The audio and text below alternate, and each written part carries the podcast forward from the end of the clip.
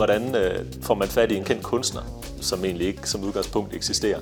Det var udfordringen for Museum Jorden i Silkeborg med deres nyeste udstilling Art Strikes Back.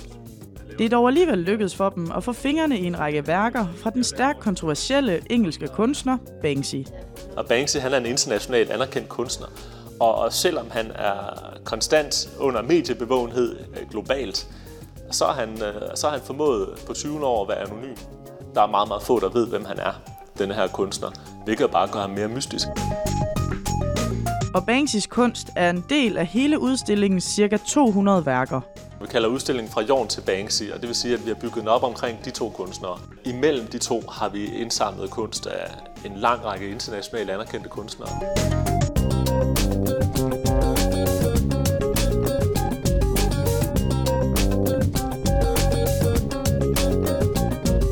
Det er en udstilling med kunst, der ikke bare skal hænge på væggene, det er kunst, der kommunikerer, kunst, der stiller spørgsmål.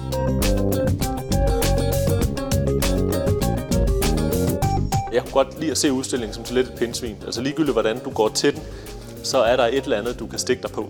Altså der er et eller andet, som øh, du kan lade dig provokere af, øh, lade dig chokere af, et eller andet, du tænker, hold da op, det er sgu da interessant.